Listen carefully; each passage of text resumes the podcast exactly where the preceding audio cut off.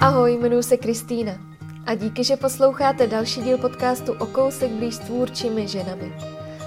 Spustila jsem Patreon, což je místo, kde můžete svému oblíbenému tvůrci dát vědět, že vás jeho tvorba baví. Rádi byste, aby v ní pokračoval a klidně si za to i zaplatíte. A já moc děkuji za to, že mi s mými složenkami pomáhá Alice Kabátková, Ivana Kocmanová, Kateřina Mestická, Eva Latová, Markéta Nešetřilová, Kateřina Chrudimská, Marie Frostová, Lucie Hrabáková, Karolína Kváš, Jana Bušková, Eva Urbanová a Jana Nádravská. Za vaši podporu, kromě podcastu, pravidelně chystám na Patreonu i spoustu dalšího zajímavého obsahu. Tak pokud se chcete přidat a stát se mým patronem, potkáme se na adrese patreon.com lomítko o kousek blíž. A která žena se o svůj příběh podělí tentokrát? Mé pozvání přijela taková, která věří, že život není jen o tom nadspat se do menší velikosti, ale spíš hledat odpovědi a všechny možné způsoby, jak být ženou a cítit se v tom dobře. Povídáme si třeba o tom, jak nedovoluje svému tělu, aby ji omezovalo v tom, co by chtěla dělat. Jak se z indického ašrámu odvezla sebepřijetí a proč už netouží se stát někým jiným.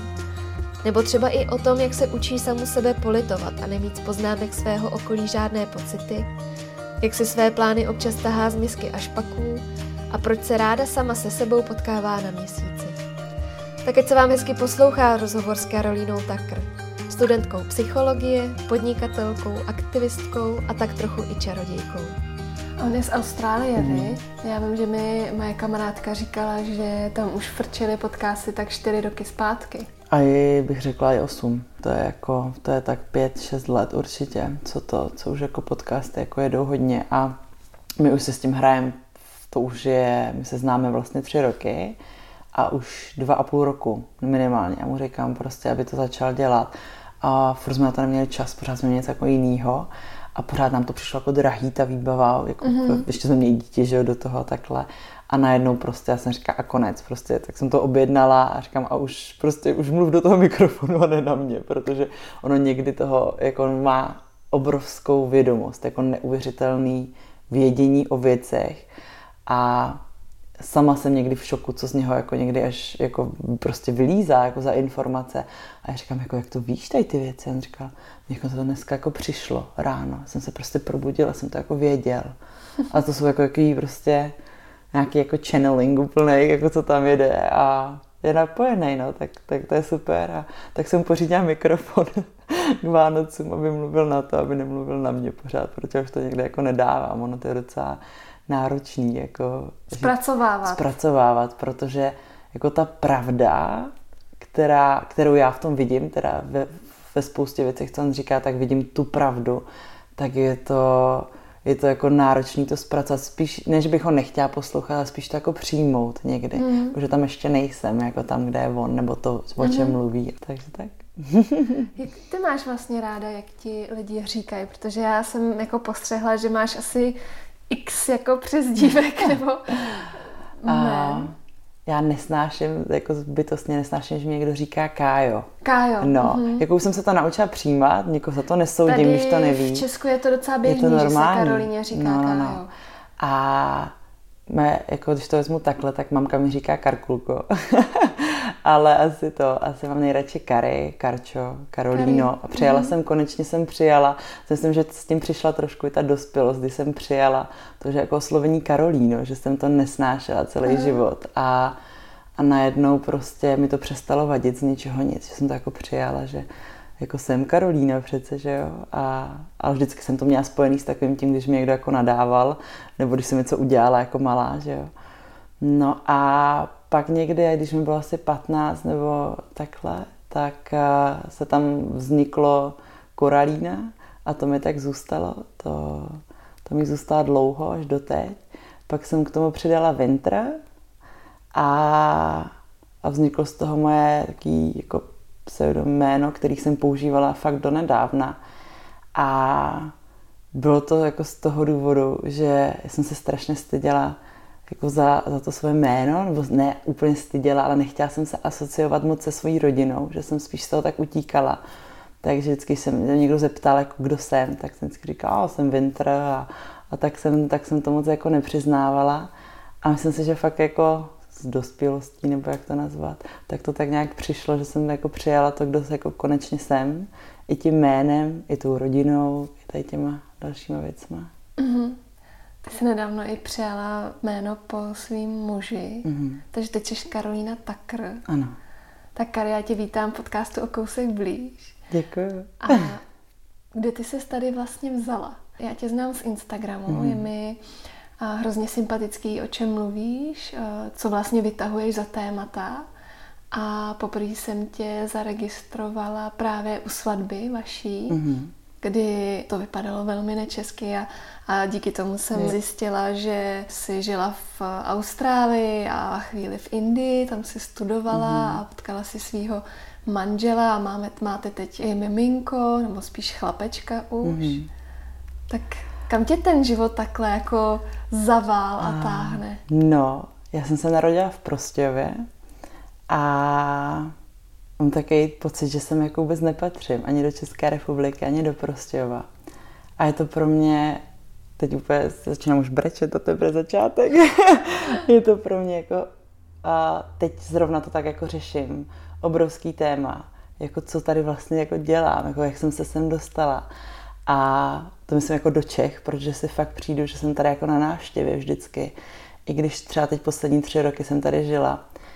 A já jsem vždycky cestovala s mamkou hlavně a se svojí ségrou. No a v 16 letech jsme se rozhodli se ségrou, že se půjdeme učit někam jazyk a dostali jsme se do Austrálie. Tam jsme byli asi rok ale po týdnu tam jsem věděla, že jako tam jsem doma, že tam mi to patří a že cítila jsem se tam doma tak, jak asi nikde v životě ještě na světě. A když jsem se vrátila vlastně do Čech po tom roku, tak jsem byla strašně nešťastná. Bylo mi čerstvě 18, neměla jsem dodělanou střední školu, byla jsem ve třetíku a byla jsem tady hrozně nešťastná a nějak jsem se pořád hledala, tak jsem cestovala hodně jako po Evropě, Dostala jsem práci na playgroundu právě na surfové základně ve Francii, takže tam jsem strávila s nimi, myslím, tři sezóny a to mi strašně bavilo jako právě cestovat a takhle. No a mezi tím potom jsem ještě, přesně jako jak jsi říkala, tak jsem se odstěhala do Indie, tam jsem se taky dostala jak slepý, já jsem se vždycky ke všemu dostala jak slepým kouslím, jako vždycky úplně omylem jsem někam odjela a tam jsem jako buď zůstala nebo to a v té Indii právě jsem, tam jsem taky odjela tak jako vtipně, že jsem si týden před odletem koupala letenku jednosměrnou a zůstala jsem tam skoro rok, obcestovala jsem potom ještě Malajzii, Bali a vrátila jsem se do Austrálie a říkala jsem si, že se tam prostě odstěhuju jednoho dne a že to bude brzo. A tak jsem se rozhodla, vrátila jsem se do Čech dodělat bakaláře. No a po bakaláři jsem se teda vrátila zpátky do Indie a tam jsem potom poznala svého muže, takže to byl taky jako další výlet můj. A no. V Indii jsi studovala jogu, ty máš dokonce i nějaký certifikace. Mm-hmm, Jaká yoga ti přirostla k srdci? Protože že těch druhů je spoustu, mm-hmm. já vím, že se jako nějak specializuješ. Hatha yoga, asi úplně nejvíc. My jsme se právě s Brandem poznali v Ashramu, když jsme tam spolu studovali. A právě jsme tam byli v ve městě Indor, což v životě podle mě nikdo nikdy neslyšel, kromě těch lidí, co tam fakt jako byli. A je to úplně ve středu Indie a nikdo tam nejezdí, protože tam nic není, kromě jediného ašrámu, právě Paramanant Institut, který jako z hloubky doporučuju. A oni mají právě, dělají tradiční jogu, takže tradiční hatu a je to hodně spirituální. Není to právě nic jako pro aštanga nebo žádný takový ty jako klasický power yogi a takhle, co známe tady z města, ale je to právě hodně zaměřený hlavně na tu spiritualitu a pak yoga jako fyzické cvičení nebo jako asány jsou tam spíš jako takový doplněk, bych řekla. I když děláš 6 hodin denně, tak vlastně tam rozvíjíš úplně jiný, jiný smysl a jiný věci, než jenom ty asány. Mm-hmm. Jak tě to vůbec přitáhlo k józe jako takový? Jako hrozný omyl to bylo. to je právě, já jsem byla snad na první mojí lekci v životě jogy. To je tak uh, šest let zpátky. A to jsem byla ve svatý Kateřině u Zuzky Klingrový na pobytu ajurvédským. A právě jsem měla Jeničku Najbrtovou, která měla svoji první lekci v životě a já jsem jí tam jako, tam jsem jí potkala a pak jsme se potkali o 6 let později nebo 5 let později jsme se potkali tady v Praze, kdy ona pomohla neuvěřitelně mimo muži. Takže nás tak zase hezky svedlo zpátky ta yoga. A když jsem právě vodila do Indie, tak uh, já jsem měla po strašně těžkém rozchodu a nastěhovala jsem se zpátky k mámě se všemi svými věcmi a neměla jsem nic. A my jsme si dali sklínku vína, pak to následovalo dalšíma asi ve dvě ráno jsme se koukali na meditovat a milovat. A mamka říká, hele, musíš jako přestat brečet, musíš jako něco udělat prostě jinýho a, a tak někam jeď. A zrovna tam naběhl ten jako meditovat část toho filmu a tak jsem si v ty dvě ráno koupila letenku do Indie jednosměrnou a sedm dní na to jsem letěla. A přiletěla jsem tam a potkala jsem nějakou slečnu, která mi říká, že jde do ašrámu, tak jsem jela s ní a to bylo všechno. A tak jsem se dostala k joze. a tak jsem se objevila jako v ašrámu, v Shivanandě ašrámu v Kerale. A tam jsem se cítila, že jsem jako přijela domů. Tam jsem fakt cítila, že ty lidi, hlavně ten režim, který byl neuvěřitelně striktní tam, a bylo přesně to, co jsem v té fázi života jako potřebovala. Mm-hmm. Když jsem se tam vrátila teďka, teď jsem vlastně tam byla v únoru, tak mi to úplně nevyhovovalo, protože už jsem, řík, už jsem asi jinde úplně a ale když jsem tam přijela poprvé, tak eh, jsem tam strávila vlastně čtyři měsíce v tom ašrámu. A bylo to přesně to, co jsem potřebovala. Prostě stávat pět hodin ráno, mít pět hodin denně jogy, jíst jenom dvakrát denně a, a prostě rozbírat uh, bytí a tak. Tak to bylo přesně to, co jsem potřebovala. Mm-hmm. Jak uh, to bylo jako z finančního hlediska, když tam takhle člověk odjede na ty čtyři měsíce, to se měla našetřeno, nebo se tam dá jakoby nějak uh, si něco mm-hmm. přivydělat Já na jsem měla, něco jsem měla našetřeno a život v Indii jako obecně asi tak jako znám, že je velice levný, ale uh, jedna noc v ašrámu stojí 700 rupí, což je, a já jsem ještě byla mimo sezónu, takže to mohlo být třeba 500 rupí jako za noc, což bylo nějakých třeba necelých 200 korun. A já jsem potom vlastně v rámci své karma jogy začala pomaličku jim pomáhat, že jsem jim třeba fotila nějaký akce mm-hmm. a točila jsem jim nějaký videa právě jogový a takhle. No a potom ta práce začala jako přirůstat, že jsem jim začala pomáhat s marketingem a takhle. A dopadlo to tak, že já jsem si teda řekla, hele, já už potřebuju jako trošku, abyste mi tady pomohli finančně, takže mi tam nechali vlastně za výměnu, což jsou všichni zaměstnanci, co tam pracují, tak vlastně pracují za jídlo a za ubytování. Mm-hmm. Takže jsem se stala takovým jako neúplně oficiálním zaměstnancem asi na dva měsíce a takhle mi to jako hrozně vypomohlo.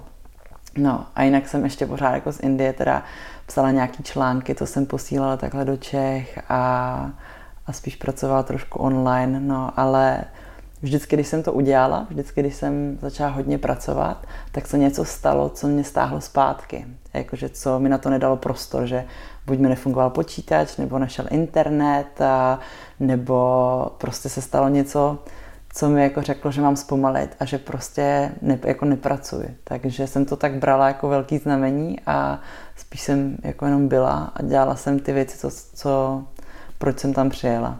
Hmm. Hmm. Odvezla jsi to, co jsi potřebovala?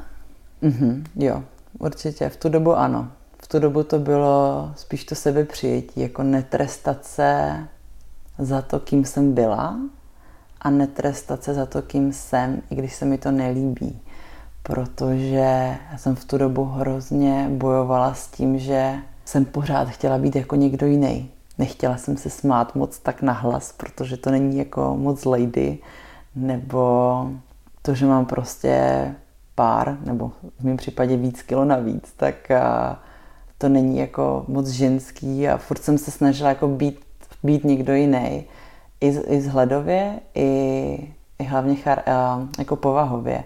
A to si myslím, že vzhledově, ať chceme nebo ne, tak pořád se snažíme vypadat podle trendů nebo podle uh, celebrit a podobně. A pořád tam nějaký to ovlivnění jako tady tohle máme. I když nechceme, tak to tam prostě na nás nějak jako působí.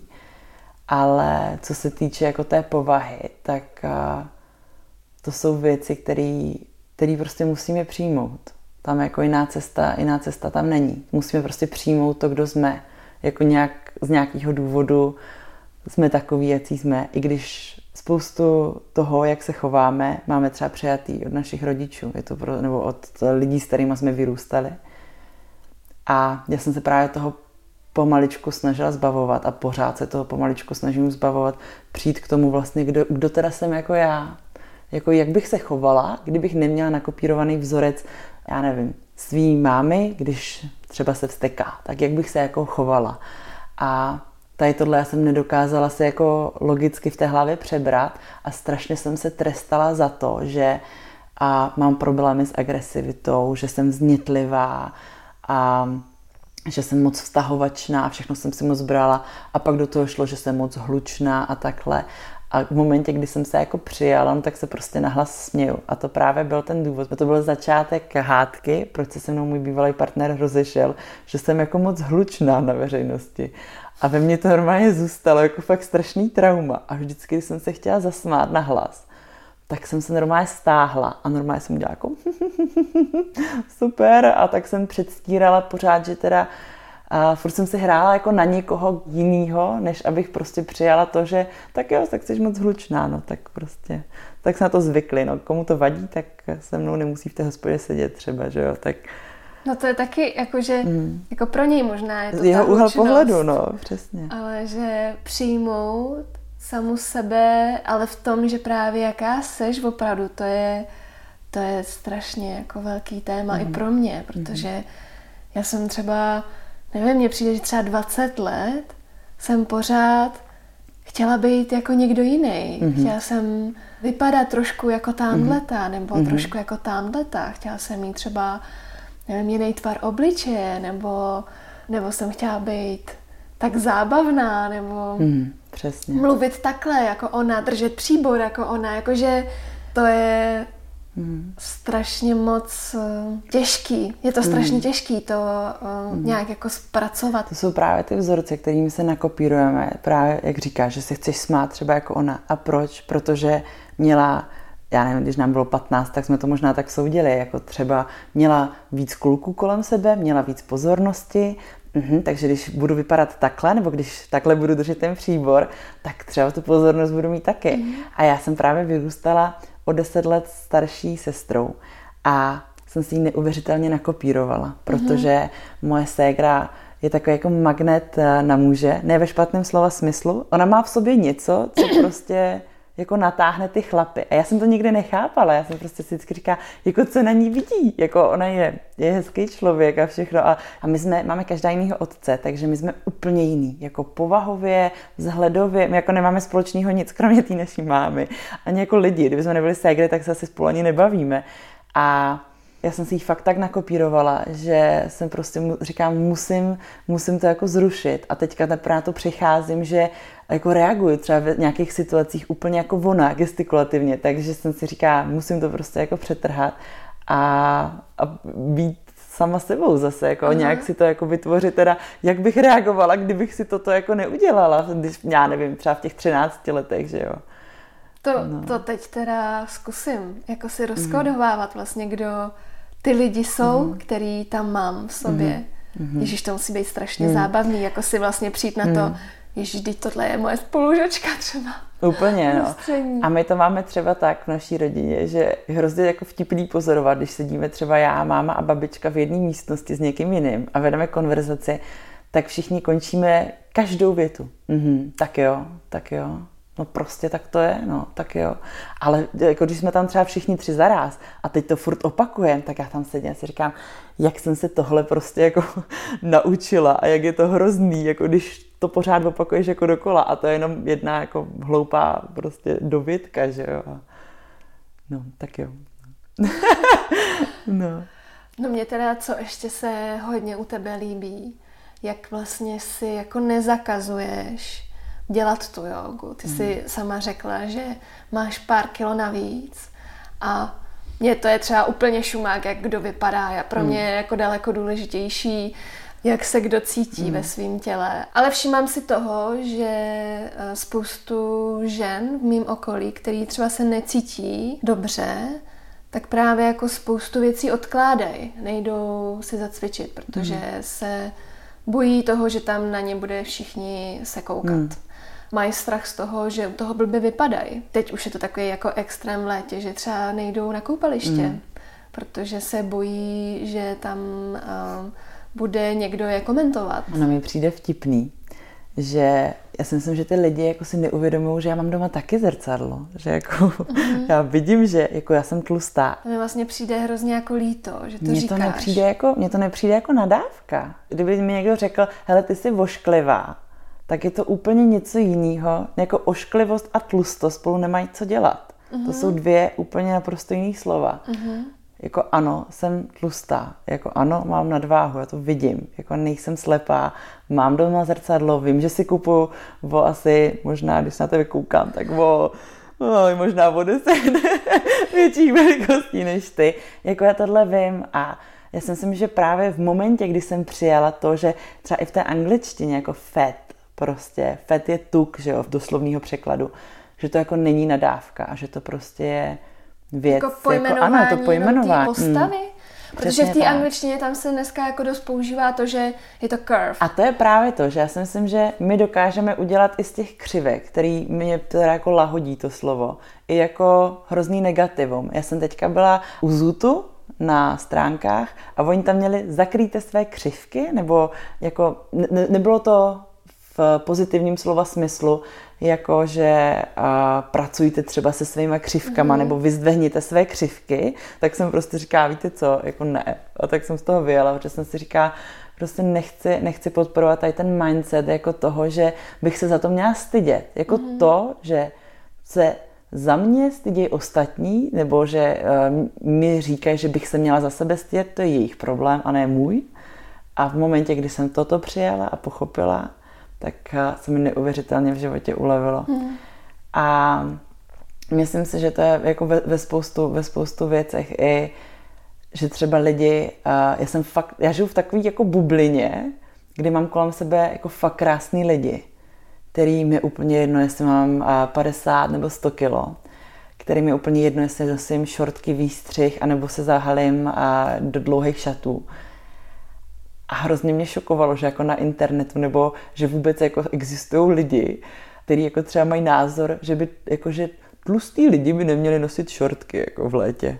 A v čem máme chodit? Jako nám jaký vedro? To bylo pro mě asi takový jako hmm. budíček uh, si uvědomit, že je potřeba a je na čase o tom mluvit jako veřejně. Proto hmm. jsem ten Instagram teďka svůj poslední dobu jako docela změnila, protože je potřeba o tom mluvit, jakože to je v mm. pohodě, že mm. prostě, jako když si budu chtít vzít čorky, jak si je vezmu a to, že má někdo problém s nadváhou, nebo s, já úplně nechci podporovat a nepodporu obezitu, jako já vím, že mám velkou nadváhu a ale nemyslím si, že jsem línej člověk, jakože u mě je to způsobený hodně zdravotní jako minulostí, a pořád mám poruchu příjmu potravy a pořád jako bojuju s úplně ne s hubnutím, ale spíš jako s najítím té balance v tom životním stylu, tak abych teda mohla zhubnout, ale ne proto, že chci někoho uspokojit nebo si chci koupit o 10 čísel menší šaty, ale proto, abych prostě tomu tělu ulevila. Že to není prostě jenom o tom, že by se používalo slovo tlustá, jo. Mm-hmm. Ale já třeba za, za svýho dospívání, jako já jsem si toho tolik vyslechla, jo. Jako, že jsi velká ale v tom jakože, ne jakože jsem vysoká, ale prostě, že vypadám velce. Prostorná. A teď to, to by takhle jakoby mm. vlastně ze všech stran a říká ti to rodina, říkají ti to mm-hmm. prostě ostatní lidi. A teď třeba dost často slýchávám, když je v mém okolí někdo, nějaká žena těhotná, tak jak vlastně oni jako klidně řeknou, no ježiš, ta má buben a no ta už je pořádná. Jakože mm. vlastně se to strašně furt jako mm.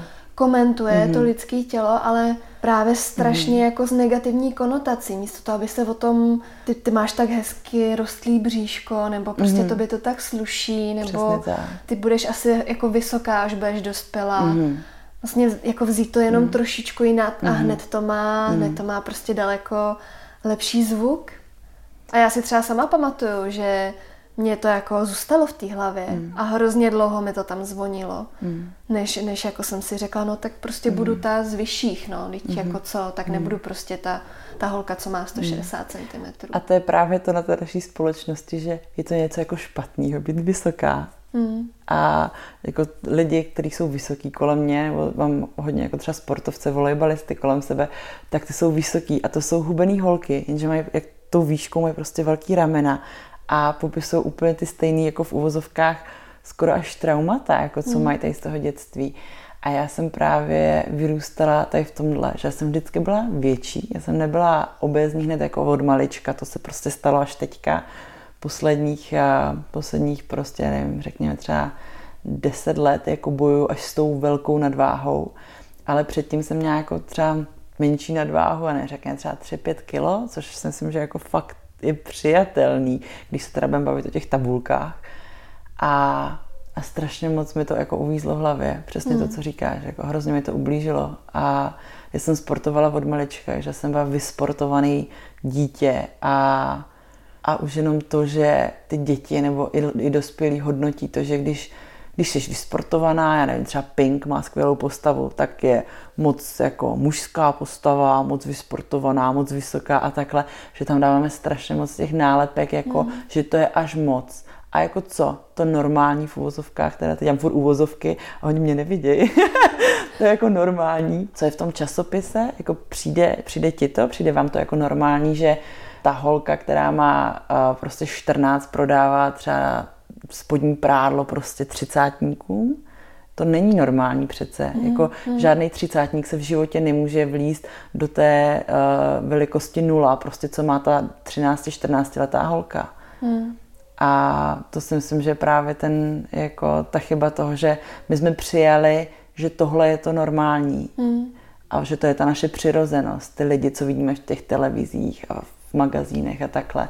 Namísto toho, aby jsme se jako podívali co je teda kolem nás, co je ta většina těch lidí, jako potkáváš, kolik denně potkáš holek, který mají prostě tu velikost 0, to je co 38, 36 u nás, kolik hmm. denně potkáš takových holek, který k tomu mají ještě perfektní vlasy, perfektní make-up a ještě jsou perfektně oblečený, jako? Co možná jednu, dvě? A většinu lidí, který prostě kolem se potkáš, tak jsou různé velikosti a může to být malá, velká, prostě prostorná klidně, Ve, to je strašný velká, slovo.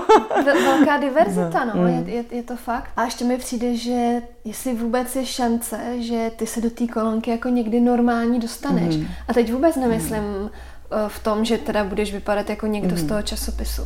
Ale víš, že mně přijde, že třeba jsem se jako pohybovala v tom svém životě, že jednu chvíli jsem byla jako moc, moc, moc, mm-hmm. pak najednou jako zase jako by je cvak a, a měla by se najíst, už mm-hmm. jsi jako moc hubená, víš, mm-hmm. jako že uh, nezapadáš mm-hmm. a, a furt, i když třeba ty se cítíš vlastně mm-hmm. strašně dobře, tak ti furt jako okolí ale předkládá to, že ale ne, tak takhle mm. ne, ne, ne, není to jakoby podle těch Přesně našich tak. představ. Já jsem to měla třeba s babičkou a moje babička je teda jako fakt zlatý člověk, ale tohle, to je takový to nastavení prostě ještě té staré školy bych až jako řekla, a, že tam jsou ještě takový ty hmm. a, prostě jako vzorce ještě těch jako jejich rodičů a přece jenom mé babičce je skoro 80 let, takže máme kolem, jako mezi sebou skoro 50 let prostě rozdíl a tak jsem zjistila, že každý týden tam je jeden komentář vodní. A pak jsem viděla, jak ona mluví i s mojí maminkou třeba. A to je úplně to stejný. Prostě moje máma je krásný, jako krásná žena, úplně neuvěřitelná. A má teďka zhubla a teď je zase moc zhubená a předtím minulý rok byla zase moc tlustá a to. A přitom je úplně jako normální, že jo? A jako, no normální, zase jsme u toho slova. Takže tam nikdy jako nemůžu prostě se potkat s tím mým očekáváním, který mm. ona má, jak bychom měli vypadat. Mm. A v ten moment, a to je třeba půl roku, co já jsem to jako přišla, že mi to tak jako docvaklo, já jsem říkala, já ji vlastně jako nikdy neuspokojím. Když jsem dělala školu tři roky, tak uh, už bych se měla pospíšit. Když jsem si ji o rok prodloužila, tak už jsem jako uh, totální lempl, co jako se vykašla na školu a to. Takže tam bylo jako ve všech těch, uh, ve všech těch aspektech života si vždycky ti naši nejbližší nebo je to okolí najdou něco, co proč jsme jako špatní a vždycky to vypíchnou. Mm. A to je jenom to, že oni mají jinak nastavený očekávání než mm. jako mm. od nás. A já si myslím, že ten náš úkol v tom životě je pochopit, že my nepotřebujeme plnit očekávání ani rodiny, ani přátel a hlavně ne společnosti. Mm. Mm. Víš, co se mi ale občas stává, že když takhle mě někdo jako druhý na něco takového upozorní, tak já si na to vždycky zvědomím, že ale sama s tím teda ještě třeba nějaký jakoby malý problém mám. Mm. Že přesně, že to třeba nemám ještě úplně jako uchopený mm. sama v sobě, zpracovaný, mm. nebo že ještě jakoby nemám tam tu jistotu, jak to teda mám, abych s tím byla jako v pohodě. Mm. Fakt mi to vadí, nebo to vadí jenom jemu a co já tam mám za ten problém, co, co tam mm. je jakoby mm. zatím. Mm. Ono je dobrý pozorovat ty emoce, protože kdykoliv, jako v jakékoliv situaci ti vyjede jakákoliv emoce, i pozitivní, tak jako třeba podle čtyř dohod, že jo, nádherně to popisuje vždycky Jarda Dušek. On když dává rozhovory a někdo mu udělá, jako udělí kompliment, tak on vždycky jako, mhm, ani třeba děkuju neřekne, jsem tak jako všimla.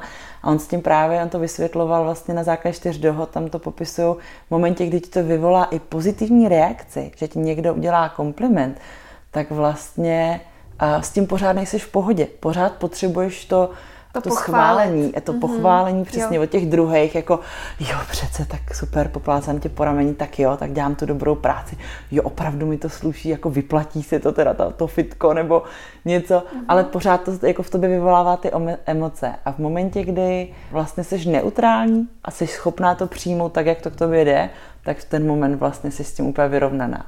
Což mě hrozně jako štve, protože to nemám. to je jako, má, jako ve spolu, ale myslím si, že to je právě ten proces toho života, mm. Že se tam jako musíme jako dopracovat. Mm. A, mm. ale, ale je hezký to pozorovat. Když jsem to třeba zažila úplně poprvé, tak najednou jsem měla takový jako wow, heureka. Jo, takli, takový to je, když tomu nemáš jako žádný pocit. A měla jsem pak z toho strašnou radost, že jsem neměla žádný pocit. A, aha, tak s tím jako aha. jako pracuješ dál. A... Jo, ta, ta potřeba hmm. jako toho uznání toho okolí. Hmm. Vlastně pořád je to to stejný. Hmm.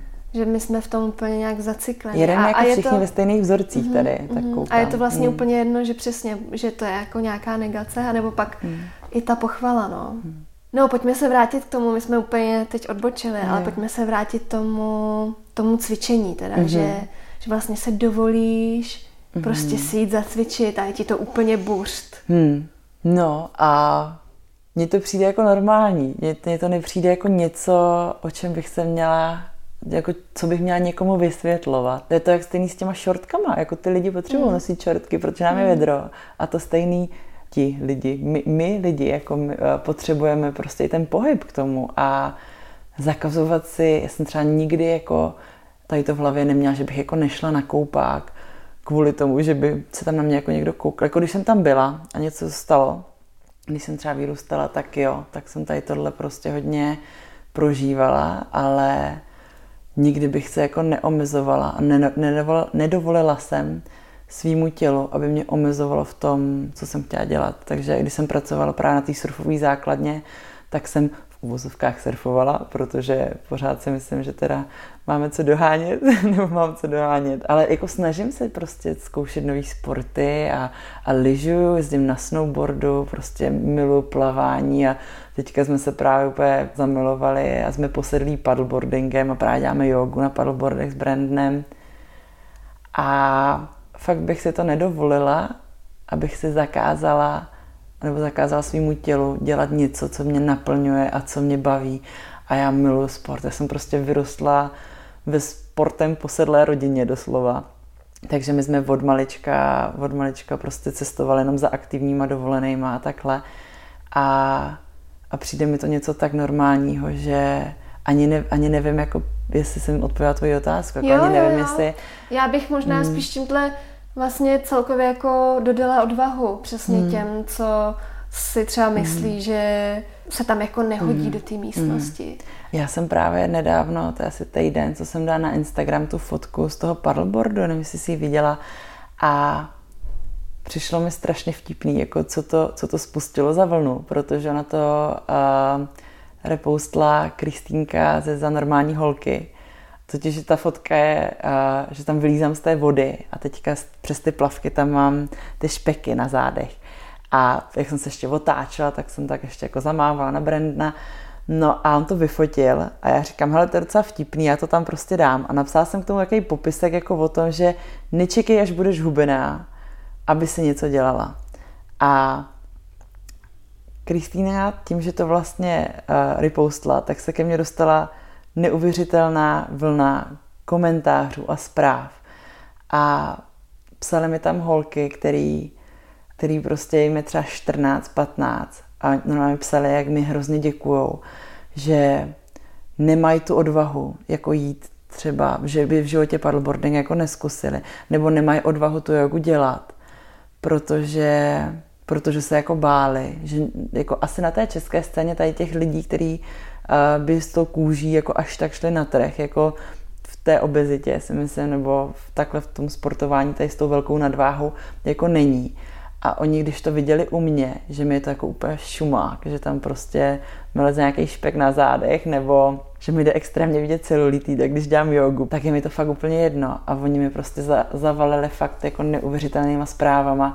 A já jsem se ráno providěla, jak jsem to všechno četla, jak jsem se fakt rozplakala, protože jsem si říkala, a položila jsem si otázku, jako představ si, jak by můj život byl jiný, kdybych já vyrůstala a měla někoho takového a kdybych viděla, že jako je to normální a já to chci jenom zopakovat, protože já se bojím, že tohle pak přijde, protože už v několika rozhovorech, co jsme se takhle dělali, tak to přišlo. Já nepodporu obezitu. Jako fakt ne. Myslím si, že zdravý životní styl je důležitý, ale je taky důležité si uvědomit, že na tomhle světě existuje několik typů postavy.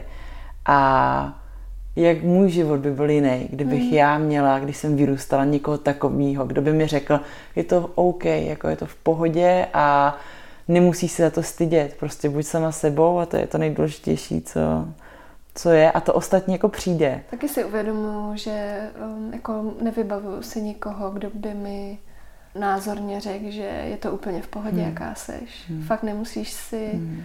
nemusíš si hrát na někoho jiného, nemusíš vypadat prostě jinak. Hmm. No mě k tomu ještě napadá vlastně celkový takový to vytváření v hlavě, taky to až pak. Mm-hmm. Až paky. Mm-hmm. Nejenom, že přesně mm-hmm. čekáš, až se ti něco mm-hmm. jako stane, jo? že mm-hmm. přesně vezmu si tyhle šaty, až zhubnu, nebo mm-hmm. půjdu si říct o tuhle práci, mm-hmm. až něco. Mm-hmm ale i takový to jako žití, víš, to já třeba hrozně hmm. teď ráda poslední dobu jako i sama na sobě testuju, třeba i nečekat jenom na ten víkend, hmm. jako žít prostě i v tom týdnu, nečekat hmm, až. Přesně. A já když jsem právě vyrůstala, tak a, moje máma měla takovou kouzelnou misku doma a jmenovala se to jako miska ašpaků. A vždycky, když jsem použila slovo ašpak, tak ona říká, šup, sednout, napsat a hodit do misky.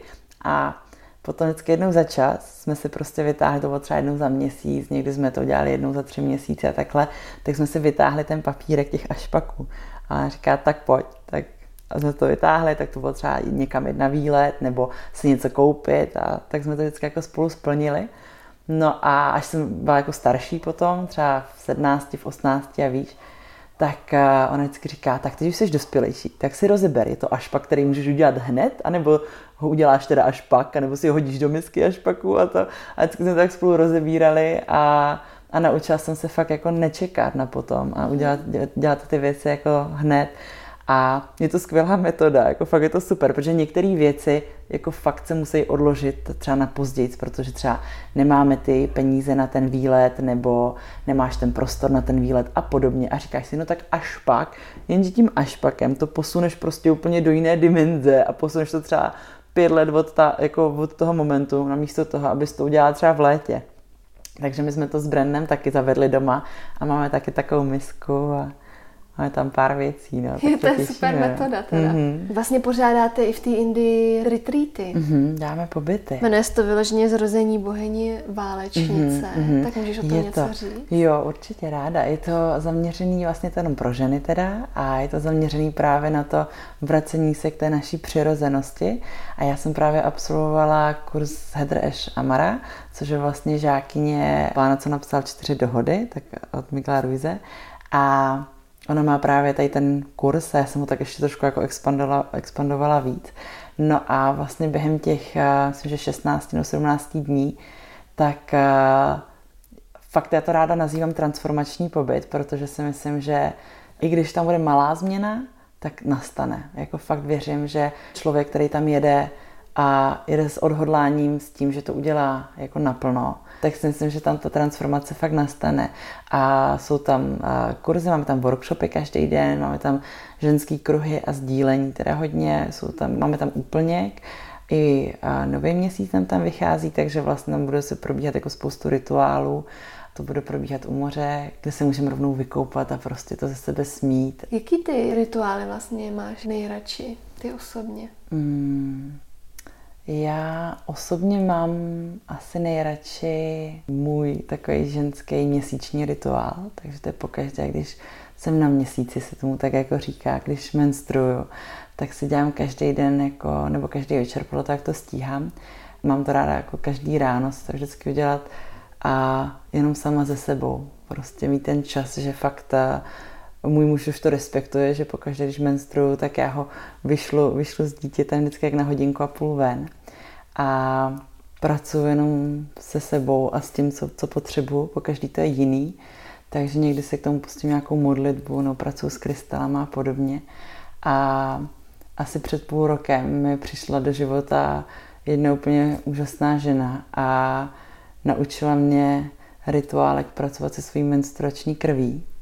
A ono to je jako docela zvláštní jako téma, si myslím, pro spoustu lidí, hlavně tady v Čechách to není, nebo vůbec v Evropě to není ještě moc v povědomí. A je to spíš takový, ani není stigmatizovaný, to ani spíš není jako vůbec známý, že by ženy pracovaly se svojí menstruační krví, ale a kdysi, ještě jako tisíce let zpátky a pořád ještě to funguje v některých kmenech, tak vlastně ženy chodily do červených stanů menstruovat.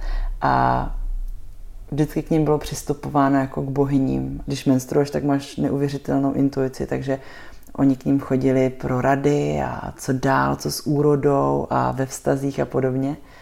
No a my jsme podle mě tak na to jako zapomněli postupem času tady a bereme to jako něco špatného, jako něco, za co bychom se měli mhm. schovávat.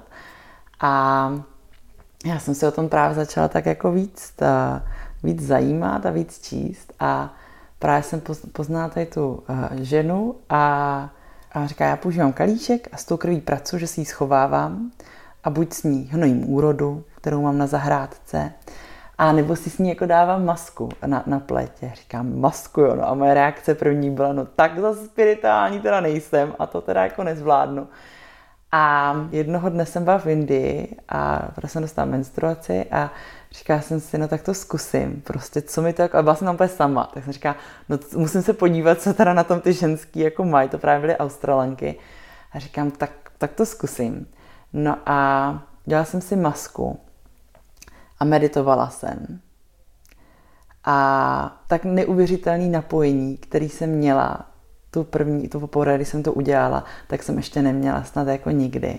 Co se týče jako přirozeného, bez nějakých jako psychedelických drog nebo podobně, tak jsem asi jako jiný neměla. A mimo jiné jsem teda tím, že jsem to přijala, tu krev, že to je moje, tak uh, mi třeba přestali, že jsem vůbec i přestala tak jako stigmatizovat o tom, že je to něco špatného, začala jsem o tom prostě veřejně mluvit, nebo když jsem někde, přestala jsem to schovávat před svým mužem, prostě, že to je něco špatného mm. a mhm. podobně, tak v momentě, kdy jsem to přijala, jenom tohle, tak já nemám žádný bolesti. Já prostě nemám jako fakt, když mám menstruaci, tak nemám žádný bolesti, není mi to nepříjemný a chutě mám, to se nezmizej, nebo takhle, ale Taky jsem to soudila, když jsem to poprvé viděla, ale v momentě, kdy to jako zažívám, tak už se neuvěřitelně těším, kdy každý měsíc jako, ten, uh-huh. jako ta, ta perioda přijde uh-huh. a kdy to zase uh-huh. budu moc prožívat. Takže to většinou ten rituál vypadá tak, že právě ráno já vstanu, dám si většinou bílou košili jako svoji takovou dlouhou meditační, kterou mám a nachystám se krystaly, pustím si nějakou modlitbu nebo si zpívám, když chci a většinou si tak pomažu krví, obličej a medituju a ležím a užívám si to a snažím se napojit na předky, na všechny ženy ve, ve svém rodu a, a tak s tím tak s tím nějak pracuju a to je asi můj nejoblíbenější rituál. Uh-huh, uh-huh. No já jsem na tohle už narazila. Uh-huh. Plánuju si i popovídat s Lidskou Harnušovou vlastně uh-huh. na tohle téma, že ona se tím taky hodně zabývá. A taky vlastně hmm. se to u mě strašně proměnilo, hmm. jo. Sama kalíšek mm. používám, přijde mi to jako nejlepší mm. vynález a, a takový ty, ty komentáře k tomu, že vlastně ti to jako přijde škaredý, mm. ta tvoje krev, tak mm. jako z toho kalíšku, víš, to je tak mm. vlastně hrozně hezky čistá jako tekutina. Ano, že to, že to, mm. to se vůbec nedá mm. srovnat s tím, mm. jak vypadá vložka, vložka nebo tampon ano. použitý. Mm. Jo, to prostě má úplně jako jinou, mm. jinou estetiku. Mm. Přesně. A myslím si, že i právě díky tomu kalíšku, že spoustu jako žen, třeba když přijde ke gynekologovi nebo když se baví, tak říká, no já krvácím strašně moc, mm. že jo. Ale to je tím, že taky používáš 10 tamponů denně, nebo mm. musíš použít 10 vložek denně, protože ta vložka to mm. rozmázne. V momentě, kdy uh, mluví s nějakou ženou, co má zkušenost s kalíškem, tak uh, ta ti řekne, já jako nekrvácím moc už, protože a furt krvácíš úplně stejně, mm. ale vidíš, kolik ta jako tekutina, mm. jak, jak, jak to z tebe odtýká, že jo. A mm. A to si myslím, že právě i pro to zdraví, jako je to, je to mnohem přirozenější tady tohle. A já právě kalíšek používám, já jsem ho dostala snad k 16. narozeninám, mm-hmm. takže to už, je, to už je 12, 13 let to bude, no. Mm. A, a nebyla jsem s tím spokojená. A to bylo tím, že jsem měla až taky, no ale kolem mě to nikdo nepoužívá. Mm. A já jsem to nechtěla, že jo, mm. a mhm. takhle, tak jsem s tím bojovala, ale jako od 18 let ho používám jako pořád a snad mm. jsem se nekoupila už jako nic jiného žádnou jinou sanitaci takhle. Já jsem s tím a, bojovala třeba mm. asi rok, že, mm. že furt se mi nějak jako nedařilo najít jako ten vhodný a nějak se mm. pořád nedařilo jako přijít na ten figl. Mm. No ale teď prostě mm. to, je, to je fakt skvělý mm. a hlavně já mám třeba za sebe radost, že i v tomhle směru jako se učím to přijmout vlastně mm. všechno. I třeba jsem se odnaučila to jako škaredě pojmenovávat. Ano. To mi taky přijde. Jako krámy. Že, a tady no, takhle. Že, to, jsou, že to je mm. tak vlastně ošklivý a mm. existuje tolik těch pojmů, co ano. se používá, mm. co používají třeba muži. A třeba i pozoruju na svý muži, že v momentě, kdy já jsem jako úplně začala o tom jinak mluvit, mm-hmm. tak i on jinak úplně k tomu přistupuje. Ono to je důležité o tom mluvit, nejenom a s těma mužema, ale a hlavně i s těma ženama, jako i mezi no. sebou ženy, tady o tom jako třeba nemluví. Mm. A já jsem začala, já jsem prostě říká a dost a začala jsem být otevřená prostě jako v jeden moment tady tomuhle tématu a viděla jsem i třeba na těch kamarádkách, že jim to je jako nepříjemný. Mm-hmm. A já jsem se takový jako rýpal, že s těma lidma, s kterými máme jako blízko, tak já jako, a proč je ti to nepříjemný? A co tam máš? A, a prostě jako jedu do té doby, dokud eh, si to jako nevyříkáme úplně, a potom, potom právě si myslím, že i ty ženy k tomu pak budou přistupovat jinak a nebudou mít pocit, že to musí jako schovávat mm. a to, ale já si myslím, že do té doby, dokud bude a jako náš tady televizní průmysl a všechno ukazovat, že krev je modrá, tak jako to nikdy nebudeme prostě brát, jako, že to je jako v pohodě. A že největší protože, trapas no, je, když máš na bílých kalhotách jako... Přesně tak. Skvělý. Červený a nemodrý, že to je pak no. šok potom pro některý ty holky mladý.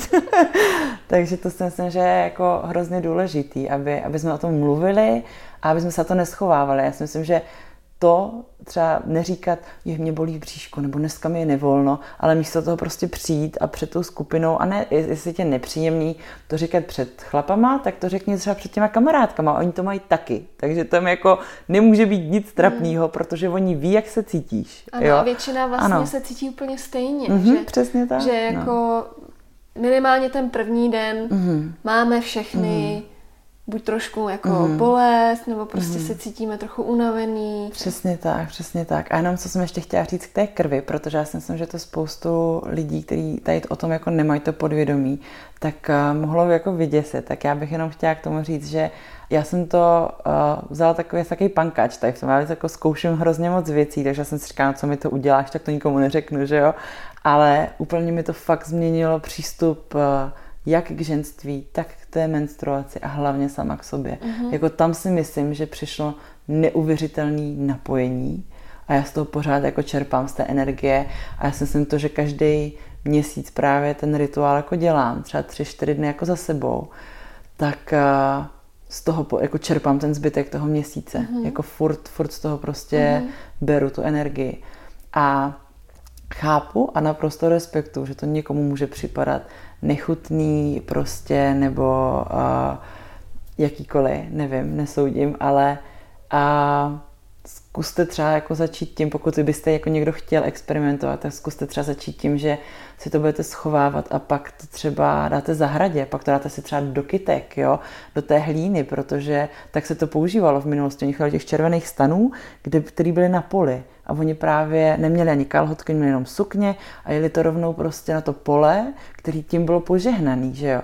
A já právě teďka mám za, takovou malinkou zahrádečku, si 3 metry čtvereční, ale tam to právě pravidelně jako nosím té zemi, zpívám jí mantry a, a děkuju jí, že mi nám dává ten kopr každý měsíc a špenát a takhle a, a jako dává mi tam právě tu krev a, a je to právě to napojení mezi mnou, matkou zemí a je tam něco, co jako nedokážu popsat a moc přeju, aby to jako všichni jako mohli zažít. A je třeba vtipný právě, jak říkáš, jak tvůj muž tě začal brát jako jinak, začal to respektovat, tak právě Brandon mi minulý měsíc říkal, jak mi hrozně jako tady to závidí. On, jsem, on mě pozoroval z balkónu, jak jsem tam tak zalívala ty kytičky tím a to. A jsem tak zpívala, tak jsem tam meditovala a hrozně neuvěřitelně je to něco úplně jiného, než když ráno si zamedituješ třeba po, po nebo před jogou. Ty jsi se na svém Instagramu nedávno i vyjádřila k jedné věci, který podle mě, kterou taky jako podle mě spousta žen řeší. A to je císařský řez. Mm-hmm. Že ten tvůj komentář byl ve stylu, že se necítíš jako o nic míň, jako že jsi ženou, když si mm-hmm. neporodila mm-hmm. chlapečka jakoby přirozeně, mm-hmm. ale že to byl ten císařský mm-hmm. řez. Mám takový pocit, že jako spousta žen tohle přesně má mm-hmm. v mhm. hlavě že mm. to je něco, že třeba selhali, nebo mm-hmm, že, úplně. Že, že prostě jakoby nesplnili tu svoji mm. úlohu, jak měli. Proč ty se vůbec rozhodla jako o tom mluvit? Máš, máš kolem sebe mm. taky mhm. spoustu žen, který to řeší? Mám a přesně jak jsi to teďka řekla, tak úplně bych to asi neřekla líp, protože to je přesně to, co jsem řešila jako docela dlouho, i když jsem to jako nedávala najevo a nikdy jsem o tom s nikým nemluvila, tak jsem se strašně trestala za to, že jsem to jako nedokázala ještě vydržet. Že jsem prostě jako nevydržela aspoň o hodinu díl, jsem si říkala. A co třeba jako o den, že jo. A, mě, a furt jsem se za to hrozně trestala. A moje kamarádka nedávno porodila nádhernou zdravou holčičku. A když jsem se s ní teďka potkala, tak ona mi říkala, no ale strašný, jsem šla jako císařem a mm-hmm. úplně jsem to posrala. A teď jako hrozně, hrozně se začala pochybovat. A proto já jsem to tam dala, protože já jsem udělala všechno pro to, abych to dítě porodila přirozenou cestou. A prostě jako nám to nebylo dáno. A to, že já jsem si v hlavě vytvořila, co kdybych vydržela ještě hodinu, nebo ještě třeba ten jeden den navíc. Já jsem rodila od neděle a porodila jsem ve středu večer, jo. takže já jsem fakt byla ráda, že, že už byl prostě konec. Já už jsem jako prosila toho doktora, aby prostě už jako zakročil, protože já už jsem nemohla a přijde mi to jako snižovat někoho tím a gord muži, kteří neví, jaký to je, nebo ženy, které ještě neporodily. A nemyslím to jako fakt ve nějakém špatném slova smyslu, ale ženy, které neporodily a soudí ženy, které jdou císařským řezem, tak absolutně neví, o čem jako mluví. A za tím si stojím. Pokud někdo se rozhodne dobrovolně jít na císařský řez, protože má strach a mám kolem sebe takový lidi, je to jejich volba jako mě nepřísluší hodnotit je nebo jejich příběh, nebo myslím si, že nikomu z nás to nepřísluší. A vůbec jako já bych to osobně neudělala a myslím si, že právě porod je asi ten jeden z nejkrásnějších rituálů, který jsme kde jako měli. A myslím si, že by se k tomu tak mělo přistupovat. Že to je prostě rituál, že každá ta vlna, ta kontrakce nám přináší to dítě, jako přináší tu bytost, která si nás vybrala z nějakého důvodu a blíž a blíž a bolí to. A já jsem si tu bolest neuvěřitelně užívala, tak do úterý a pak to teda v tu středu, pak už jsme to jako nezvládli, protože jako bylo to obrovsky jako náročná situace pro nás to zvládnout. A potom pan doktor teda navrhl císař a já už jsem na to musela prostě jako kejvnout, protože já už jsem to jako nezvládala. Jsem měla asi 16 hodin prostě tak velký kontrakce, že, že už prostě bych to jako nezvládla mm. dál a, a jenom tohle říct a netrestat se za to, že prostě jsem na to přistoupila, mi jako trvalo docela dlouho. Hmm. Jako měla jsem strašné výčitky, protože samozřejmě taky ty první reakce, no ale on nebude mít tu imunitu teďka, že jo, a já nevím co, všechny taky ty věci, tak je úplně v pohodě, imunitu má, že jo, necháváme ho jíst hodně písku a tak. ne, ale jako imunity má dost, prostě nemocný byl dvakrát za dva roky, takže si myslím, že je docela úspěch a je úplně v pohodě, já jsem v pohodě a to si myslím, že je to hmm. nejdůležitější, jako co, co z toho pak může jako výjít, no. No já když tě takhle poslouchám, Kary, tak mi přijde, jak kdyby se naučila nemít na sebe vysoké nároky. Snažím se o to. Já jsem vyrůstala v tom, že ty, jako ty nároky na mě byly kladený. A vyrůstala jsem v obrovských očekáváních toho, že jako něčeho dosáhnu, toho ničeho, že jo. Buď těch papírů, nebo takových těch věcí, mm-hmm. jako. A pak jsem zjistila, že jsem si to jako jenom vydomněnkovala, že to vlastně po mně nikdy nikdo nechtěl. A já jsem věřila v to, abych si zasloužila lásku svojí maminky, že musím, a musím jako něčeho dokázat, že jako musím teda mít taky nějakou svoji firmu, nebo musím vypadat tak a tak, nebo jsem musela uspět, třeba jsem hrála volejbal, takže musím uspět v tom volejbale a takhle. A, a zjistila jsem teďka, to je nedávno, to je třeba dva roky, jsme se tak jako povídali a mamka říká, ale já jsem to po tobě jako nikdy nechtěla a omluvila se mi za to, že pokud eh, to tak někdy jako vyznělo, takže to tak jako nemyslela. A já, když jsem si to probírám do toho dětství, tak eh, to vůbec nešlo od ní. Tak to bylo takový jako kódy, který já jsem si tak jako nakódovala mm-hmm. z toho, že jsem viděla jako na třeba jedna s jinýma lidma a já jsem si říkala, jo, takže aby mě měla ráda, tak se budu chovat takhle a musím být takhle úspěšná a dělat toto, toto, toto. To. Mm. A na, nakopírovala jsem si takový vzorec a a tak jsem v něm jako jela. A trvalo mi docela dlouho, než jsem se toho zbavila. A jediný, co a s čím bojuju každý den je, abych neměla a nekladla si očekávání sama od sebe.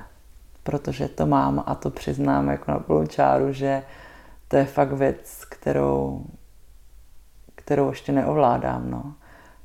Jako vysoký nároky si nekladu, ale abych si ty očekávání ani nedávala jako od sebe. A jako mi to furt přijde, jako že jsem nic nedokázala, že jako nic nejsem a takhle. A pak tam přijde ten druhý hlas, který teďka jako převládá, který právě mě jako ujišťuje v tom, že jenom to, že jsem a že jsem došla, že jsem stačí a že to je v pohodě a, a jenom mít nějaký hodnoty je úplně dostatečný, jako, jako vědět to, kam, kam jdu třeba, nebo aspoň trošku, aspoň kterým směrem jako půjdu, úplně stačí a jednou za čas jako tam přijde takový ten, ten hlas v té hlavě, aby mi připomněl, že teda ještě jsem toho moc nedokázala a že jsem taková maková a to, ale většinou to jako odejde po chvilce a, a to. Máš, nebo četla jsi v poslední době něco, co tě jako fakt hodně, hodně inspirovalo? Úžasná knížka právě od té paní, které já dělám ty kurzy a to je Hedrež Amara a v češtině to je tuším zrození bohyně válečnice, přímo jako takhle přeložený. A ona tam právě popisuje, jak nebýt obětí. Ale to mi tak nejvíc jako utkvělo v hlavě, protože jsem přišla, jsem se to dočetla, pro mě to bylo úplně jako wow, prostě jako i ta, jako taká ta heureka, protože jsem si říkala, takže všechny moje problémy jsou v tom, že jsem se stavila do role oběti celý život. A v momentě, kdy jsem prostě přijala to, tu zodpovědnost za to, za ty své činy a za tu svoji minulost a že prostě už to nezměním a, a uvědomila jsem si, že vlastně máme na výběr. Stane se situace a jak na ní zareaguješ. To se nějak říká, že uh, tvůj život je tvořený z toho, ne co se stane, ale jak na to reaguješ. A ty máš jako na výběr, buď se postavit do role soudce, a to vychází všechno ze čtyř dohod, že jo? nebo oběti, a nebo se prostě postavíš do role sama sebe a prostě za to přejmeš zodpovědnost a všichni potřebujeme mít někdy oběť a aby nás někdo politoval, ale je vědět, je dobrý vědět, jestli to potřebujeme od ostatních nebo od sebe. Já mám teďka v životě se mi dějou teď takové zvláštní věci a já si říkám, jako proč se to děje zrovna mně. A já musím být furt pro všechny silná. A mě ještě nikdo jako nepolitoval. A pak jsem si říkám, a potřebuji, aby mě jako někdo litoval. A jsem si říkala, jo, tak jsem si sedla, obrčela jsem se, politovala jsem se sama sebe. A ráno jsem se probudila a, a šla jsem jako dál. Že všichni potřebujeme jako tu lítost. Akorát je dobrý s tím pracovat na takové úrovni, aby jsme se jako fakt do té oběti nestavili celoživotně a nevinili všechny ostatní za své problémy. A úplně nejvíc jako směšný a takový asi nejvíc populární je vinit naše rodiče za všechno. Jako říkat, no ty, ty moje matko, to, to kdyby jsi mi udělala jinak, že jo, ten život, nebo kdyby se ke mně, ty se ke mně chovala tak a tak a, a prostě viníme jako ve 40, ve 30 i v 50 letech jako viníme svoje rodiče za, za všechno, za všechny naše chyby, za všechny naše zdravotní problémy a takhle. A ono je právě si jako zdraví najít si tu hranici, asi ten čas, kdy jako řekneme, tak jo, tak se to stalo a musím přijmout fakt, že moji rodiče dělali to nejlíp, jak eh, věděli v tu danou chvíli, i když teď z té dálky to třeba, nebo z toho odstupu by to třeba udělali jinak. Jo, ale prostě v tu danou chvíli to dělali tak, jak nejlíp, jak to dovedli. A já prostě za to vinit nemůžu. A musím se posunout dál a, a vzít tu zodpovědnost do svých rukou a, a zrušit ty vzorce a, hmm. a prostě jít dál. No. Co vlastně poradit ženám, co nejsou se sebou spokojený, co i viditelně jako šíří tu nespokojenost mezi ostatní. Hmm. A chtěl by to třeba změnit, ale vlastně neví, jak na to. Představte si, že máte svého ideálního partnera. Že máš muže, který pro tebe udělá cokoliv nebo takové hodnoty, jaký chceš, aby měl. A teď si představ, kolik lásky on ti dává. Jak tě za, třeba těma květinama, jak tě prostě za, zahaluje a, a co já nevím, všechno ty pocity, které od něho chceš. A teď si představ, kdybys to mohla udělat sama pro sebe. Prostě miluj se tak, jak chceš, aby tě milovali ostatní. Chovej se k sobě tak, jak chceš, aby se k tobě choval ten tvůj ideální partner nebo partnerka.